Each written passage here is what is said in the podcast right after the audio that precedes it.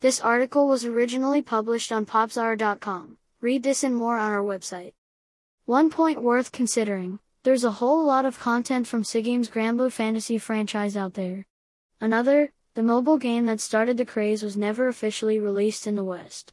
Sure, you can play just fine. It's in English and it's even available via browser, but you can't just hop on an app store and grab it.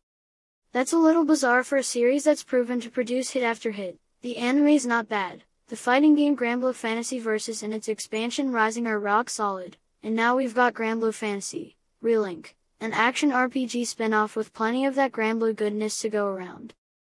The world of Granblue Fantasy is still recovering from the fallout of the war with the Astrals, a race of superior beings endowed with magical and technological might that were only contained through the effort of the swashbuckling Skyfarers. Amidst this backdrop, we follow Gran or Djeeta, per your preference, who serve as captain of the skyship Gramcypher. The Gramcypher and its crew are on a journey to the long-lost home in the Astrals, and on the latest leg of that trip they've taken a route through the Zegagrande Skydom. There, they'll come into conflict with a villainous church and an array of godlike mystical beings. Seems like this is the kind of thing Skyfarers deal with on the regular, though, so expect some buckles to get swashed. Relink gathers elements from across the ever-popular Granblue fantasy franchise and mixes them all with stylish action RPG gameplay. It's a mix that turns out great, as the bombastic nature of Relink's combat does a lot for the characters and their foes. You'll control one of a party of four Skyfarers, including many of the cast's heavy hitters like Narmaya, Charlotta, Lancelot and so on, and get to monster bashing. There's a main story to follow that'll last you around 10 to 15 hours, but Relink really starts to shine when that's complete, unlocking a vast array of content and character development that might allow for tens of hours beyond that point. Leveling your characters, crawling through their skill trees, upgrading their weapons and the like will keep you busy as you strive to complete more and more difficult quests. The closest comparison in terms of gameplay is probably something like Nier, Automata, with its particular focus on precision dodging. While the basics of combat, including light and heavy attack strengths and a variety of cooldown-based skills, remain the same throughout the cast, each character has notable quirks and plays a little differently.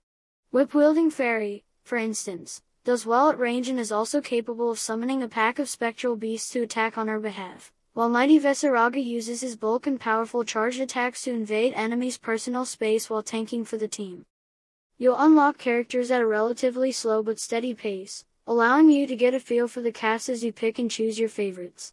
Likewise, there's an element of team building involved in constructing your party in order to maximize their effectiveness. It's a lot of depth for a game that, on its surface, might feel like a button masher. Once you've gotten through the main story, which, again, really serves as a very extended prologue to Relink's main event. You'll spend much of your time clearing Monster Hunter style quests. There's a similar loot chasing element to those games at play here. You're after upgrade materials in order to take your squad to the next level so they can perform at their best. A variety of systems are at play here, particularly with regards to collectible and upgradable gear options, and getting the most out of your party will involve interacting with all of them.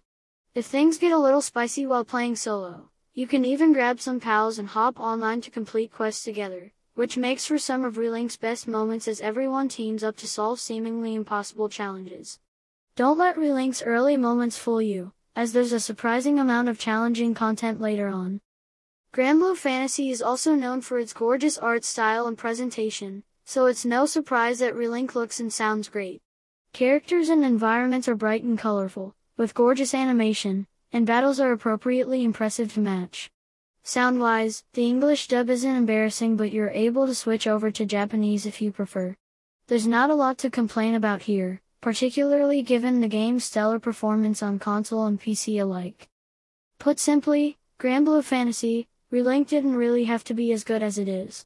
The main story alone would be a short but sweet tribute to the series' superlative design and cast, but this is a game that goes above and beyond.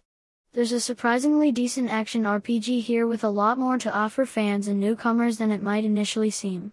Grab some pals and take to the skies. Thanks for listening. Read this and other articles on popzara.com.